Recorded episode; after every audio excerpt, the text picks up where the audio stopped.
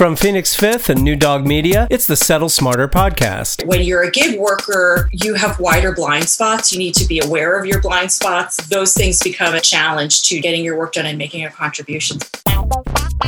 If you're the kind of person who wears one mask at work, one on the drive, one for your partner, your kids, your kids' teachers, your boss, the post lady, and you look in the mirror and don't know who you see, this show is for you. Welcome to Settle Smarter Season 2, the authentic season, a safe place to take off your masks. And now, your hostess with the mostest, Dana Look Arimoto. Welcome back to stop settling, time to settle smarter. We're already smart. We are always able to be smarter, especially as young, up and coming women share their stories. And today's guest is no different. She is an incredible woman, referred to me by our own producer, Paul, Sarah Johnson out of LA.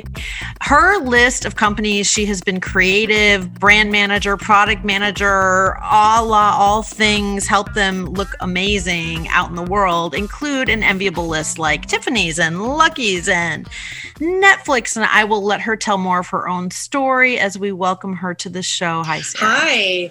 Yeah, so I am a creative project manager. And like you said, I've worked with some really great brands. I was with Tiffany and Company longest. I was not a what I call capital PM project manager there, but I connect the dots and I work with lots of different people in different ways to produce things and make things happen. So I have a BFA. Through that fine art background, it gave me a chance to exercise my creative insight. But what I realized is, in addition to being creative, I have the ability to look at things from both macro and micro level, and that there's a word for this skill and there's a need for it, and it's called creative project management. It's a field that has recently received finally a lot of recognition. It's a growing field, especially as people work more remotely post pandemic. We need people to connect those dots and keep conversations going. That's what I'm I'm good at. That's what I love doing and I'm passionate about. So, talk to us about the career pathing for up and coming professionals, women in particular, men too. We're, we're cool with men. What do they do when they're trying to figure out in this, you know, I'm going to say post pandemic or coming out of gently, maybe pandemic, because I don't know that we're out yet, yeah. situation. What do they do in terms of working as an independent contractor or a gig worker versus going in house? You've done both. What, what would you tell them that they want to do that's best for themselves, which is that whole notion of make conscious trade offs and be smarter? What would you say? I want to start that answer by saying I didn't choose the gig life, the gig life chose me. I have found that my contributions go much farther and can have a much deeper impact when I am in house. And historically, that's how it's been for me. I was at Lucky Brand for almost four years, and the work that I did there really transformed the um, creative services team. And I'm proud to say that they've had some project managers since me, and they're still using a lot of the methods and tools that I set in place. And my name still comes up in meetings. So I think that's just a testament to the impact impact and the legacy that one can have. That said, working in several shorter term positions since has given me a lot of different insight and seeing ways of working tools, um, different different modalities and different thought processes that help inform my work as a project manager and different ways of doing things. So there's benefits to both. I prefer working with a team where I can really make connections and really leverage my skill of building relationships as a project manager. I think I can do that better when I'm in house longer term somewhere. But I use those and I, I flex those skills working um, from gig to gig. I guess what led me here, and that the advice I have for other people is really look at what your strengths are that you do naturally and lean into those. So if you are a relationship builder, lean on that when you're looking for gig work. See who you know, who needs a project manager, who do you think needs a project manager, and lean into your relationship to let them know why you think they need a project manager. If you're good at tools management, maybe you see an opportunity to help people use their tools differently or better. And th- that's a way to shift into letting people realize that you're available to lend your skills to them in a in a gig capacity. I don't know if that answers your question It does. And we're in the gig economy, as it's called. Some of us love that term, some of us don't. I, I, come from staffing of 25 years, so I'm not a huge fan of the term gig economy because it denotes sometimes less than, not part of, temporary, right? So some of the gig workers like yourself at your level aren't necessarily thrilled with this whole gig economy thing, despite the fact that it's like, you know, really taking off and it seems to be the wave change for the future. Talk to us about what you don't love about the gig economy. Yeah, you know, it's hard being the new girl all the time. Um, if you've ever been the new kid in real life, it feels the same way. It feels the same way. You're constantly onboarding, you're constantly looking at your 30, 60, 90, you're constantly figuring out the politics. Um, of the organization you work with. You're constantly figuring out where do I find the thing. Those things can impede just getting down to business to do your best work. I think psychologically, there's a difference in how you might be treated among the team if someone hasn't made an investment in, in you. And when I've worked in situations where I'm onboarding, I'm, I'm frequently onboarding with others who are full time for one reason or another.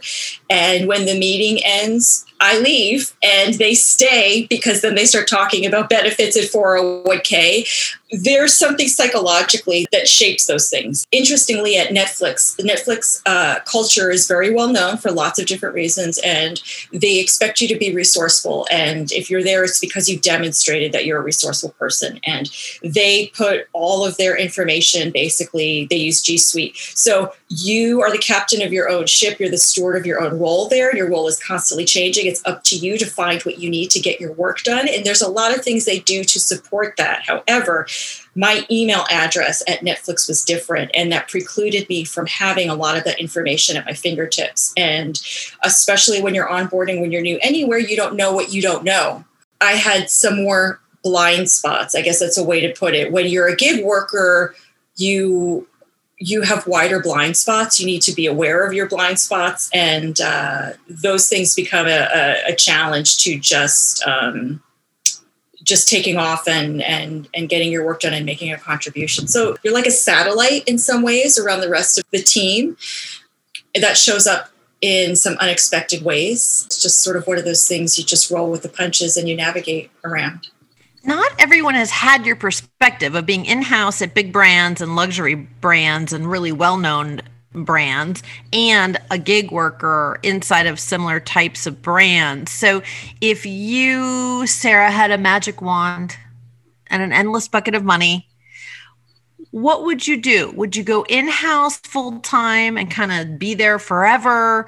Would you move around? Would you do the gig thing? What would you design for yourself in terms of career path? You know, that's really interesting. I never even kind of thought of it that way. Is what what's best for me if there were no rules um, especially i think in my in my work is is so based around rules and structure um, so i guess you know that segues into my answer. I'm a I'm a structure person. I depend on a lot of structure, and I think creative people um, actually do. Um, there's a misperception that we're very free spirited, and we are. But when you're creating and designing, there are design criteria. So structure is important. Um, I think for me, my nature is I would want to be in house. Those uh, relationships that I build and the long term view of the brand that I'm working on, the history of the brand, um, and being being able to support my team, getting to know the individuals, finding out their working styles, how they work, what motivates them, what's draining for them. Those things go really far in making me a good project manager. And I think those kinds of things happen over time. So to me, that looks like in-house. Thank you. So let's let's play off of the quote you have on your LinkedIn profile from Rumi, which is "Let the beauty we love be what we do." Is that more about your creative brand? product and project management work or is it beyond that when you listed that on your profile i love that you did that by the way what what yeah. does that mean um, I have a fashion design background and um, I started in that arena, but it took me a, a, while of working with different coaches and doing some personal inventory assessment to see what am I good at? What do I love? What are my strengths? What has my history been? and what does all of that look like if I add them all up? Um, and I think that although I have a design background, I'm not a designer but that doesn't mean I'm not a creative. So I identify as a creative, and there's different ways of being when you're a creative, and that goes beyond, you know, if you're a dancer, a visual artist, if you're a movie director, if you're a writer, there's so many different ways of creative communication and expression. So for me, let the beauty we love be what we do. I identify as a creative and an artist but also a producer. So to me, that was one way of saying that. I think personally, um, if I were to apply it to my personal life, it's just sort of an aspirational reminder just to continue to see beauty and aspire to uh, incorporate it into your life, whatever that is. If, if you're home past uh, post pandemic or during the pandemic and you want to take up gardening or you want to invest more in your gardening or your home or yourself, to keep in mind what you find beautiful and fulfilling and valuable. That is incredible advice and sage wisdom. And we want the listeners to take a minute now and actually brainstorm for themselves what they're really passionate about, what they're really creative about.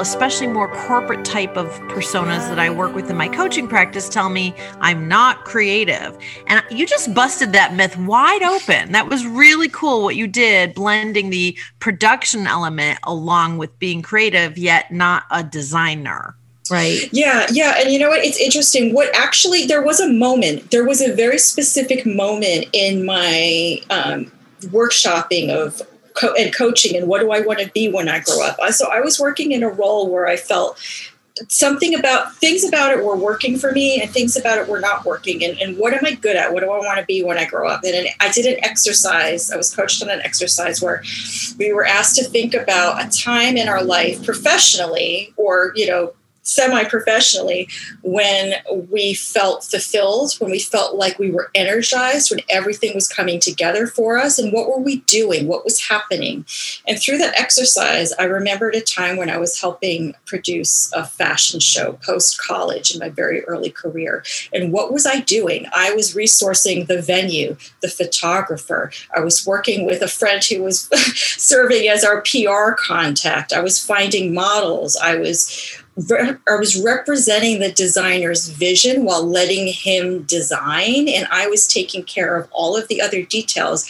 And I needed somebody to let me know there's a word for that, and it's producing.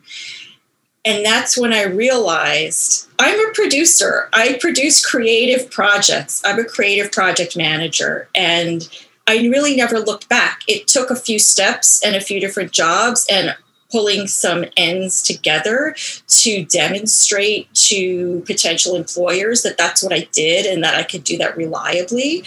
But once I did that, I never I never looked back and I, I feel like hashtag born to PM and that's just who I am.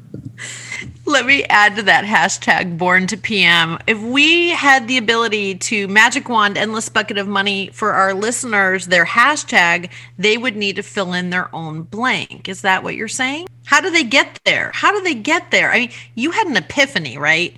Through coaching, self discovery, exploration, incredible exercises, what energizes you, what de energizes you. How do our listeners start to get there? Because they probably want what you have, which is clarity.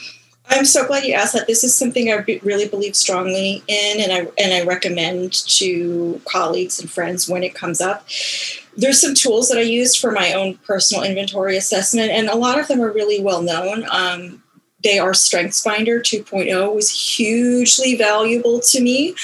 Um, and it's something that a lot of recruiters and HR professionals know about. So if if you take the time um, to make a really small financial investment that's going to last you a lifetime in the Strengths Finder 2.0 book, or there's an exercise online. It let me know what my top five strengths are. I also believe somebody very wisely told me that one's weakness is also their strength, which is huge. Um, so if I'm detail oriented, that's great, but that also means maybe I'm myopic and I need to be aware of that and align myself with people who can help complement that. And StrengthsFinder really elucidated that for me, and it helped me articulate that to other people, especially when I was really trying to segue into this work. It gave me some vocabulary and some perspectives on how to discuss the skills and the strength that I have that I bring to the table.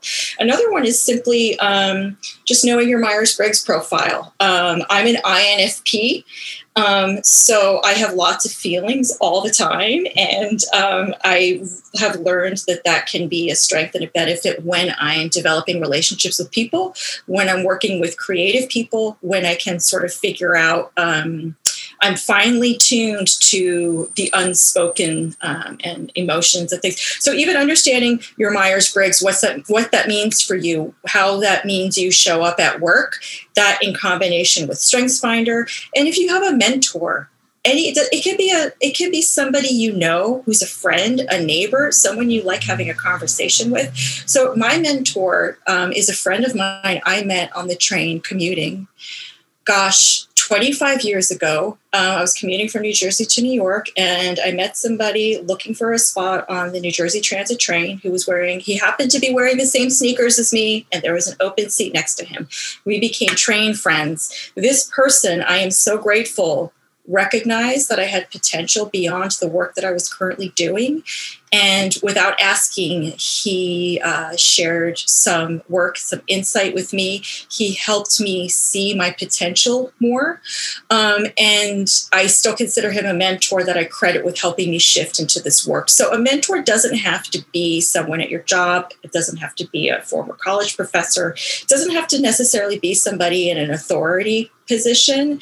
It can just be a friend and an ally who invests in you and um, that made it that made a huge difference to me. I still credit him with helping me um, break through to this work. This is a beautiful story, and mentors come in all shapes, sizes, flavors, colors, places on a train. We don't have to always make this some burdensome exercise that I must go seek, find, and cultivate a mentor or for those of you that want to mentor it doesn't need to be this formal. It might be as simple as oh there's commonality in our sneakers and now we're gelling and now it's two human beings working together and helping one another.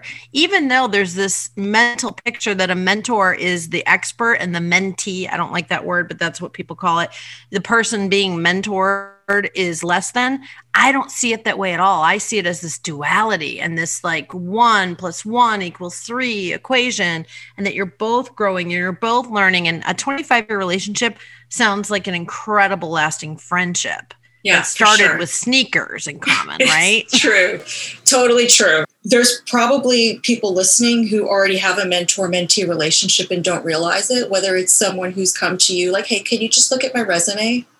Guess what? That's that's mentorship. Or um, can you look at my LinkedIn? Or do you have any advice? Or what do you know about this company? That's that. Those are moments of mentorship. Absolutely. And it's great that you can prescribe it so simply and clearly because we're all a little overwhelmed. Let's face it. We have come through, ideally, a year of we know what. And we've all had to adapt. We've all had to flex. And the last episode, interestingly, I talked to someone who was really influenced by a teacher. Sometimes it's one teacher who makes all the difference in a person's life. They see that light, they actually invest in them and help them get on their path. In your case, maybe it's the mentorship plus the self identifying uh, what I'm great at, what energizes me, plus some coaching, plus tools. Myers is a tool, Strength Finders is a tool, most of my listeners know I use Strength Finders as a baseline. We'll put in the show notes how to get a Strengths Finder assessment for yourself with Gallup and Clifton. It's very simple. And like Sarah said, it's very inexpensive and it's fast. It's like a 40 minute assessment. I will put in a disclaimer it is not a test because a test denotes right or wrong, good or bad. Strengths are strengths, and the weaknesses, if you will, are blind spots to Sarah's point, And there are workarounds, especially in your life with others that you find yourself gelling with that complement what you aren't so great at and vice versa. So I'm so thrilled you brought that up. So before we have to wrap, Sarah, normally we end in a quote. I kind of stole your thunder with your Rumi quote. So do you yeah. have any other quotes that you want to share that are important and enlightening for you and for others? Or do you want to just tell the listeners anything about this whole notion of why employers i'm going to go back to this yeah let's are, yeah. are giggy? Like they're getting giggy with it. Yeah. what's going on with that? Just tell us. I love that. You know i think you know it's low commitment for employers. Um, it's been a challenge for me to navigate my life personally, financially, where when I don't have the long the long term view of how this this job is going to impact me financially, um, because in six months it's going to look different. I may have a different paycheck. I may not have a paycheck at all. I have to figure out what's happening with my own health insurance. It's everything is is on me to do. That's a distraction quite honestly, if it's something that my employer just simply takes care of, however they choose to take care of it, I can go to an office, a page, and figure it out. I'm not distracted by it. But it's low commitment. Um, and I think there's a sort of psychology or there's a psychological toll that that takes. It feels like someone is not necessarily investing in you long term. And I think if they're trying to save money, you get what you pay for. Um, I think that if if the same amount of time is taken by recruiters and HR to find the candidate, then that's where you know better than me how much money is spent doing that. The investment is already made. I think whatever's holding them back from putting a ring on it might not be worth the price that they're saving in someone's whatever they're saving. I would love to take all my experience from Netflix, from Tiffany and Company, from Lucky Brand, from Josie Maran, from OPI, from all of these fantastic globally recognized brands and invest that somewhere. And if someone's willing to have me, you know, we'll have a nice long relationship. But it may be in six months, um, you know, I'm moving on and I'm the one that got away. I love your advocacy and your clarity. This is why the listeners are working on becoming smarter and smarter and smarter. It's those conscious trade offs, it's knowing what you want, dumping what you don't. It's, you know, Kenny Rogers, no one to hold him, no one to fold him, no one to walk away. And the challenge I'm going to put out to the employer community is don't be lazy, don't be uncommitted. If you love someone who's a core essential type of workforce additive human, put a ring on it. If that isn't the best quote of the whole series this year, I don't know what is. So this show is so grateful to you. Our listeners are I'm certain are going to reach out and try to connect with you. Don't all bombard her for mentorship at once. And we will put in show notes ways to keep the dialogue going. You've given us a lot to get clear about, and we're super grateful. Oh, I'm so glad. I'm so glad. I feel like if my thoughts um, can help give anybody clarity, then um, you know I'm grateful for that. I assure you they will. Thank you.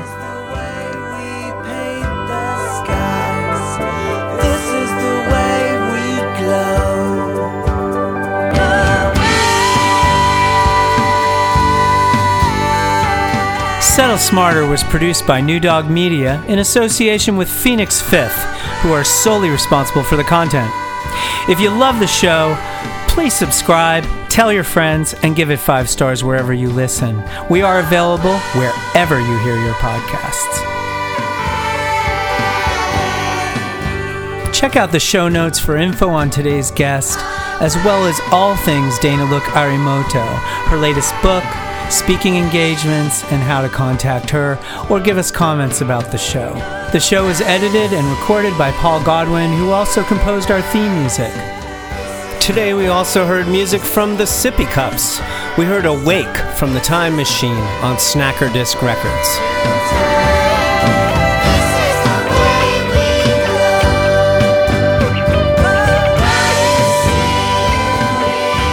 For Dana Look Arimoto and the entire Settle Smarter team, this is Paul Godwin saying, see you next time.